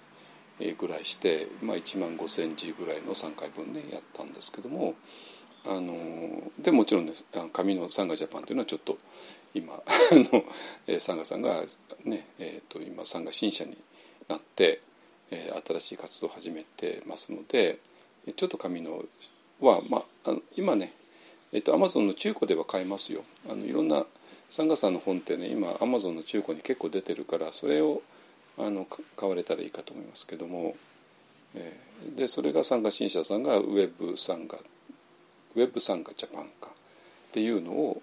えー立ち上げてで本当にいろんな人たちの文章とかセミナーとか今やっています。ね、でそこに新しく連載を始めます。えー、と11月になってから載ると思いますけども公開されますね。えー、と毎週1回3,000字ぐらいですね。えーそれを毎週多分10えっと、4ヶ月ぐらいやるかな、ね、そうすると今までのと合わせて、まあ、1冊の本になるぐらいの分量になると思うので、えっと11月ぐらいから4ヶ月ぐらい毎週あの連載をししたいなと思ってます。まあ、それはねもう3月新社の、えっと私のもともとの付き合いのあの選手さんと今ね詰めてるところですけどね。ね、そこに一番あの正確な理論的なことは書かれるはずです。えー書き言葉なんでね、まあ、こういうあの話し言葉で「ああうあう」って言ってるのとはちょっと違うんでねあのそれを読んでください。ねえーだけども、えっと、それだけでちょっと弱いんですよ弱いのね。あので我々の強みは何かって言ったら、えーそういう抽象的なことを議論しながら同時に、えーまあリトリートなんかだと一緒に寝泊まりしながらね朝から晩まで朝の4時から夜の9時半までね、えー、と瞑想している。でその中で、えーこういうことを感じる。慈悲なら慈悲のねそういうものをねだからつまり、えー、と新しいアイデンティティ今までの古いアイデンティティから新しいアイデンティティへ、えー移行するために、まあ、瞑想って今やってるわけね。でそれをけ、えー今日の早い段階で言いましたけども1センチ刻みで、えーその、えーそこへ到達したい。つまり1センチ刻みだったら誰も落ちこぼれが出ない、ね、だからまあ一本案と縁を持ってくれた人本を読んだり瞑想会に来たりポッドキャストに聞いてを聞いてくださったりそういう人たち全員を私は何とかあの向こう側へ、えー、渡らせたい。ね。まあ仏教でよく彼岸で行って川の向こう側ってね言い方をして川っていうのは地続きじゃないからなんか別の方法を使わなきゃいけない、ね、地続きだったら歩いていけるけども歩いてはいけないんですよ。歩いてはいけないということは要するに今までの人間としての、えー、行為だけではいけないということですね。だから川は川の渡り方があってでそれが瞑想なわけね。でそしてそれはある意味なんていうかなジャンプが必要なんだけどもだけどもそのジャンプももっとね1ミリ 1, 1センチ刻みでもっと詰めることができるそして1センチ刻みでやっていくうちにいつの間にかジャンプが起こっていたっていうようなのが実際のとこじゃないかなと思います。ね、でじゃあどうしたらいいのかっていうとまずはこの体の中に入るで体の中に入るというのはなぜ大事なのかっていうとそれは我々が、えーと、じゃあ体の中に入る前はどこにいたのっていうとこの、えー、頭の中ですね。でまあ私はよくあの、えー、ウォーキメーテーションの時に、えー、iPhone の画面から出てくださいって言い方をします。ね、歩きスマホをやめて、ね、で普段は私らはあの iPhone を持っていなくても、えー、iPhone の画面が頭頭の中にあってで頭の中にある iPhone の画面を見ることでその中にズブズブに入っているっていうことですね。でそしてそれを世界だと思ってリアリティだと思ってるからわけわかんなくなる。で今そこを出る、ね、つまりこの iPhone の画面の中にいる私というアイデンティティを、え今から出していくのにはまずその、え iPhone の画面っていう世界を出ていく。でそのそれには一体何が一番いいのって言ったらやっぱ体なんですよ。なぜっていうのは iPhone の画面の世界を作っているのはこの当然私らの Thinking Mind だからですね。Thinking Mind ですね。でそれに対して体っていうのは Thinking Mind が入っていけないんですよ。これすごくないですか？体と Thinking Mind って水と油なんですよ。どうしても分かれちゃうんですよ。ミックスしないわけね。だから、えーねね、松本さんがその iPhone の画面の中の世界を出たいと思ったらどんなに頭をやっても無理なのね。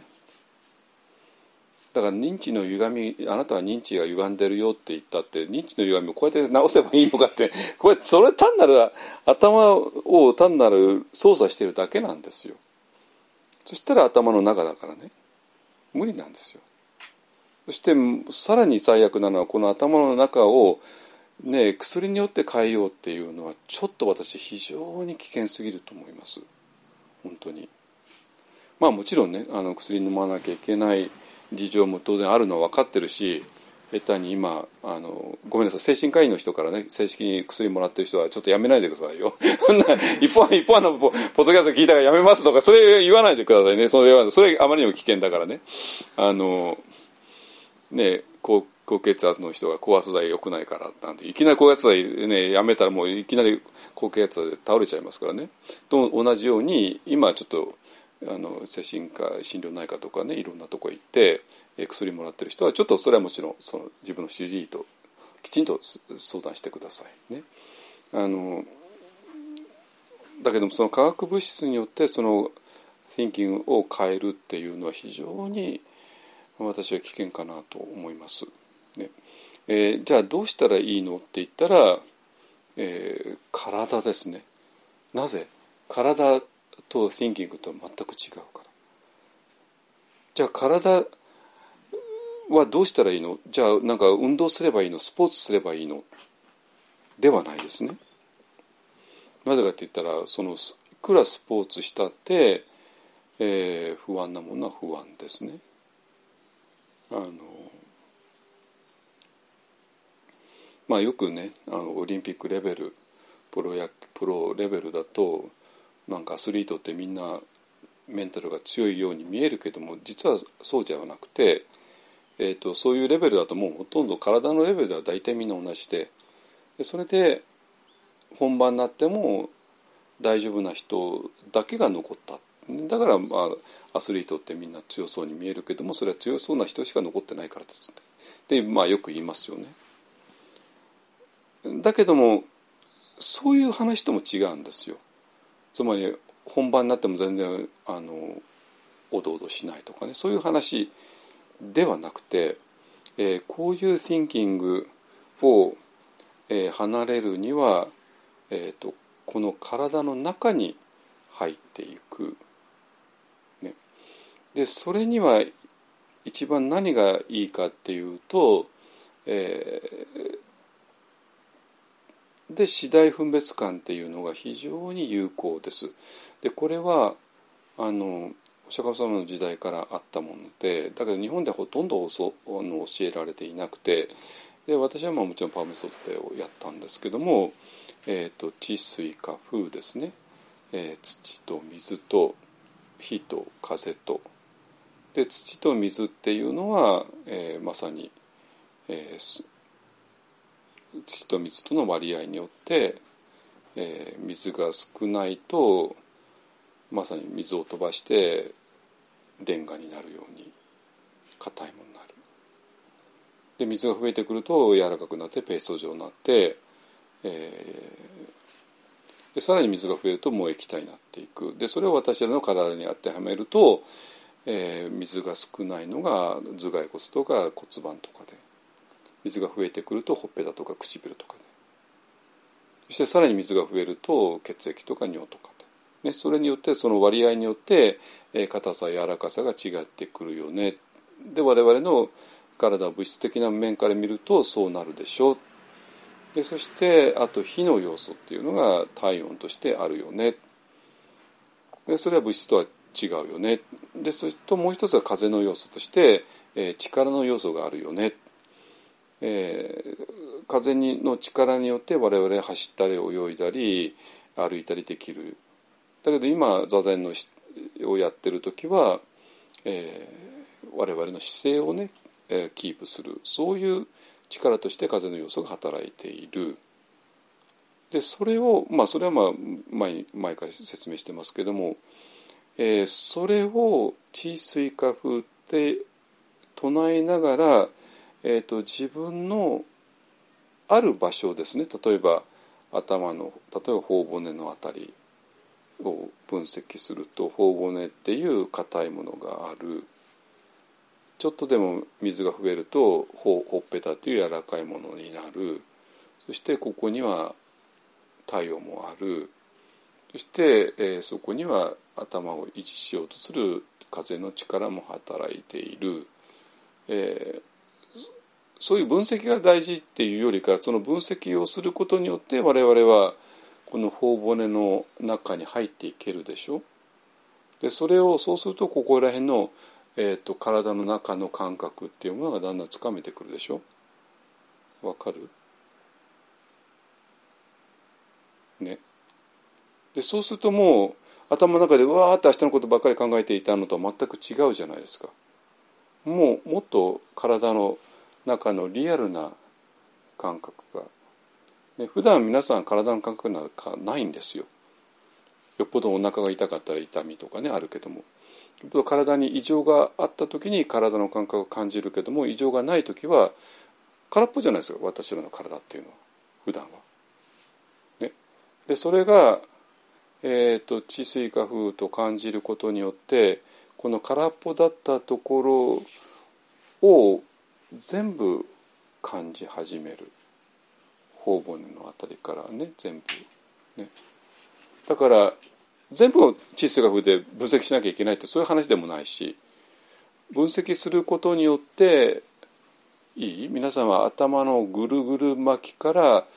体っていう、まあ、ある意味物質的なものですよねの中に入っていけるってことなんですよ。ここで入ってください。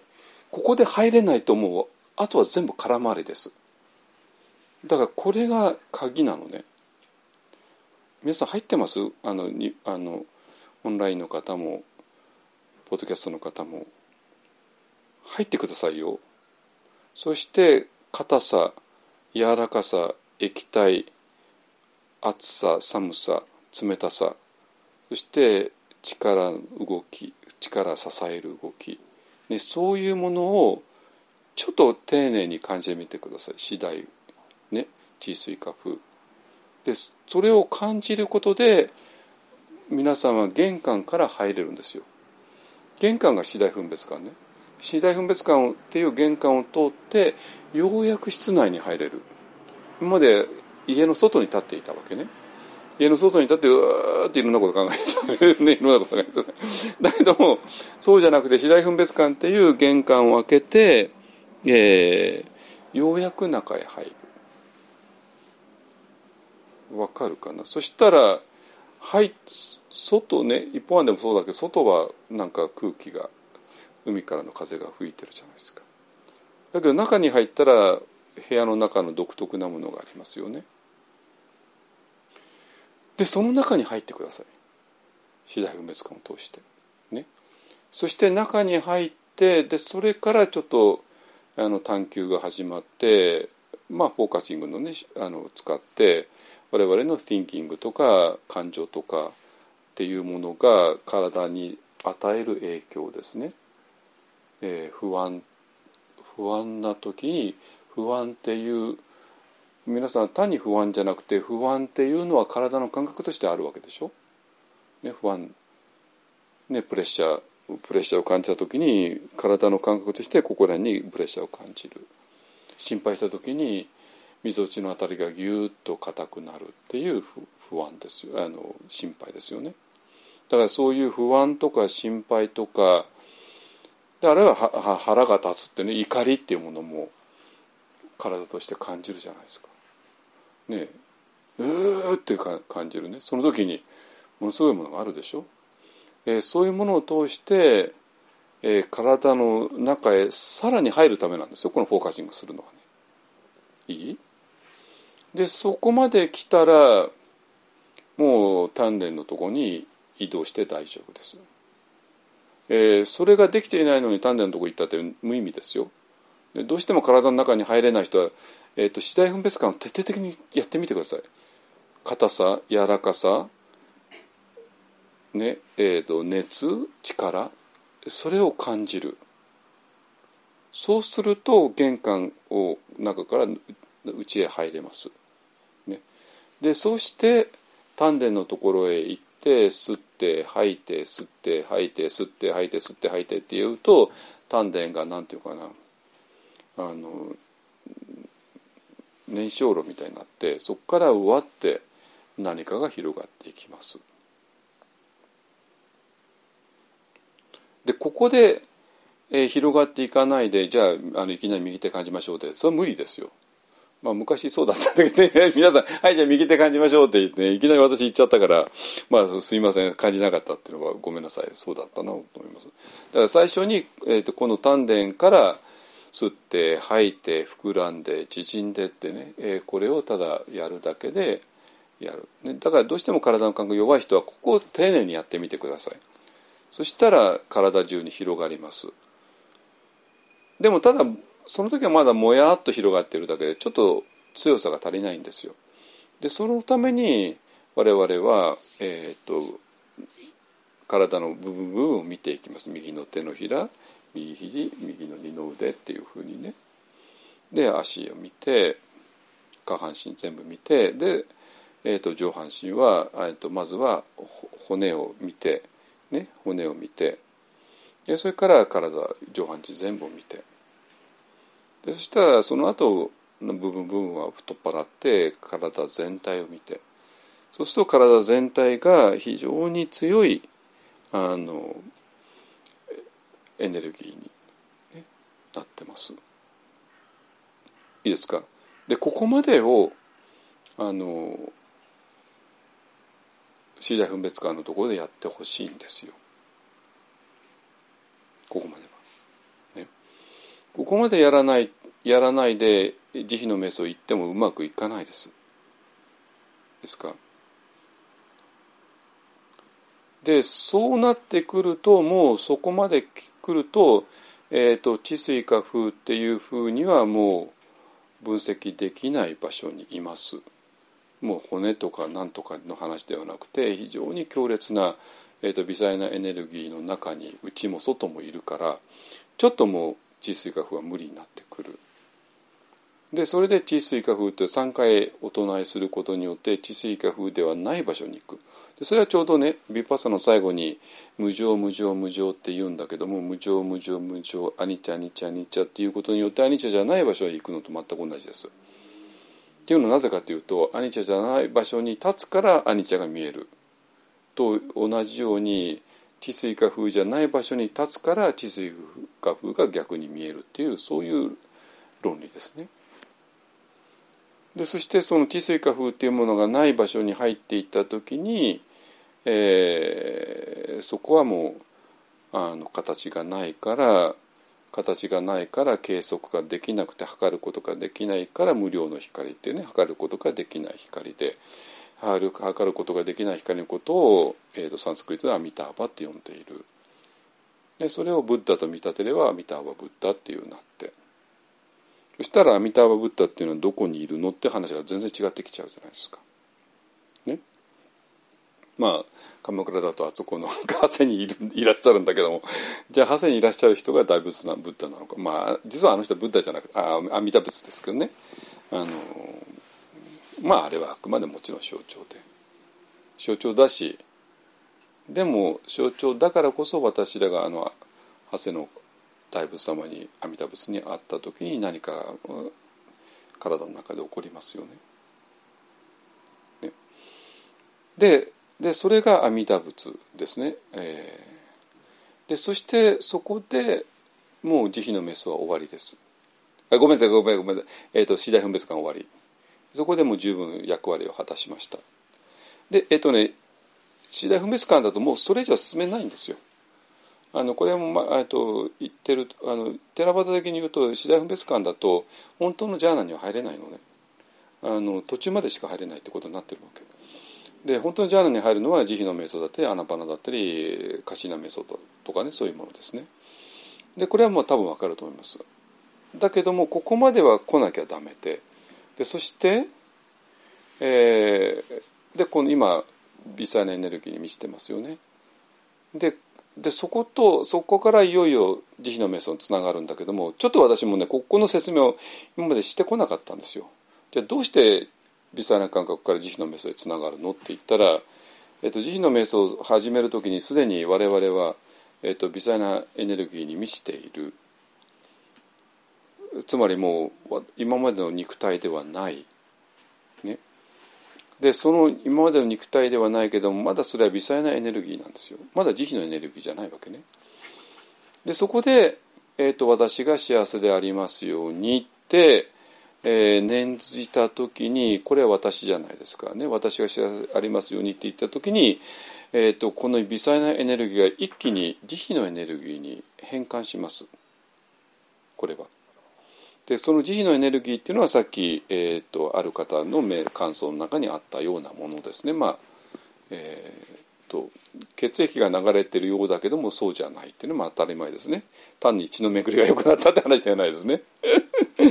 あのはい、えー、ででそれで、えー、その後好きな人とかね、えー、赤の他人とかそして今まで最悪の関係だった人とか。そして最後に生きとし生けるものとか。ね。やるけれども。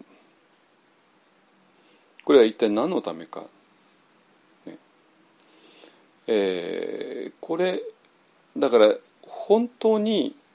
アイデンティティが変わるのはこの慈悲のメソです。えっ、ー、と微細な次第分別感だとアイデンティティが変わる、えー、準備っていうのかな完全にほとんどもう、えー変わり変わりつつあるんだけども、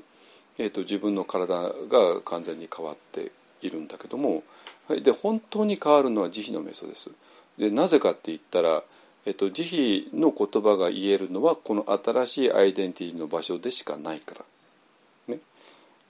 だから、まあ、慈悲の瞑想でいろんな人を対象にするんだけどもその対象にした相手っていうのはそそれほど大事ではないんですよ。本当に大事なのは、えーこの新しいアイデンティティの場所に立ってでここから、えー幸せを願ったり苦しみからの解放を願う。でなぜって言ったらこの新しいアイデンティティの場所でしかそういうことは言えないからで逆に言うとそういうことを慈悲の言葉をお唱えすることによって新しいアイデンティティの場所を見つけ出してそこに、えー位置するっていうそういう関係なのね慈悲の瞑想っていうのは。ね、だから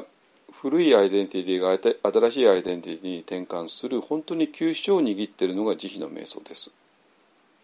えーと、マンダメソッドだとそこで変えます、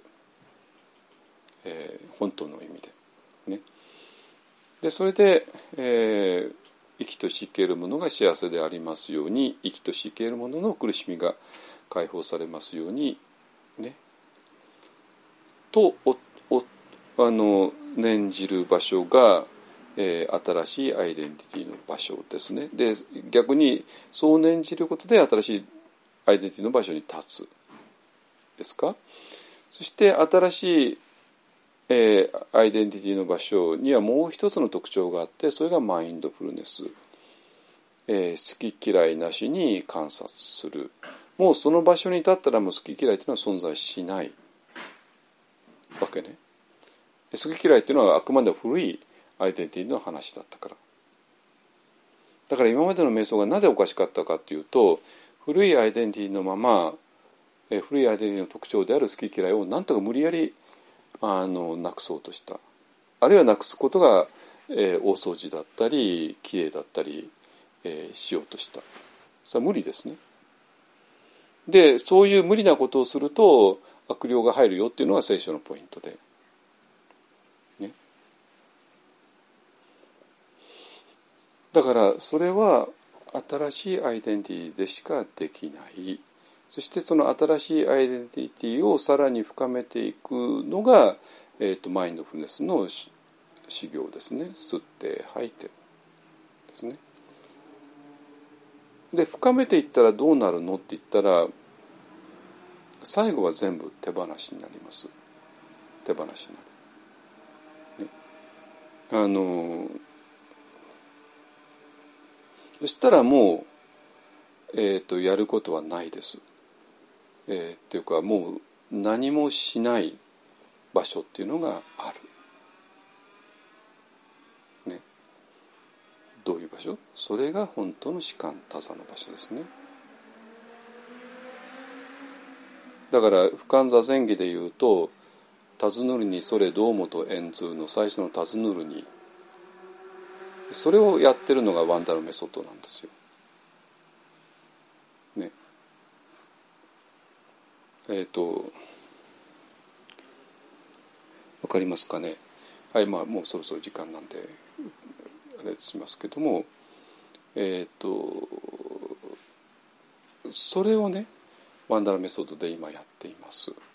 でその果てにあるのはもうメソッドが成り立たない場所っていうかそこまで来てようやくメソッドを我々は手放せるし、えー手放さなきゃいけないし、えーそこからは本当に士官多さだしだけども 今士官多だと言われてるのは、えーそうじゃない、えー、と変にそれこそメッセンジャー RNA ワクチンを否定しちゃうような場所ですね。だからそのしやっぱり自然派って言われる人たちの致命的な欠陥は何かというとどういうこと？やっぱり自然じゃないからなんですよ。結局のところ。自然が悪いんじゃなくてそれは自然ですらないからなんですよ。本当の自然はどこにあるかっていうとえっ、と慈悲の瞑想をやってマインドフルネス瞑想を深く深くやった時に、えーもうマインドフルネスすら手放す場所が来ます。でそこが本当の自然なんですよ。だから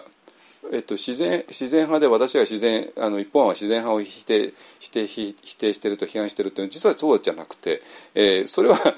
嘘の自然だからなのね。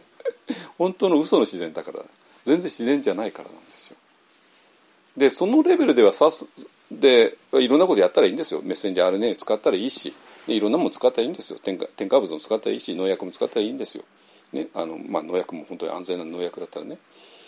そんなとこそんなとこに自然を求めちゃいけないんですよ。あるいは自然食なんて求めちゃいけないんですよ、ね、全部偽物だから。だから本当の自然っていうのは、えー、次第分別感やって慈悲の瞑想やってマインドフルネス瞑想をやった果てにあるもの。不完座前儀的に言うと「尋ぬるにそれの尋ぬるに」がそこですね。そしたらもうその後はもう、えー、選択する必要もないし何もする必要がないっていう世界が広がります。はいじゃあ一応ねここまでにしますね。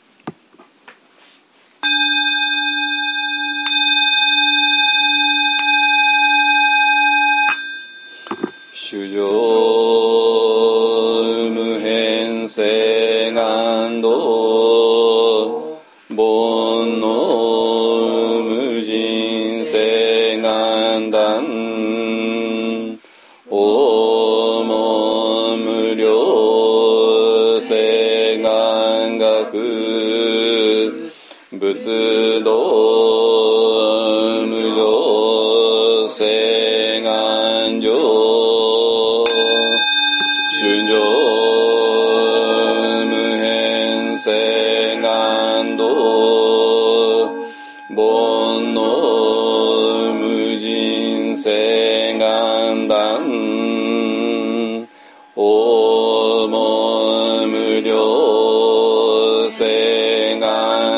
く。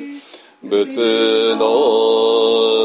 無常性。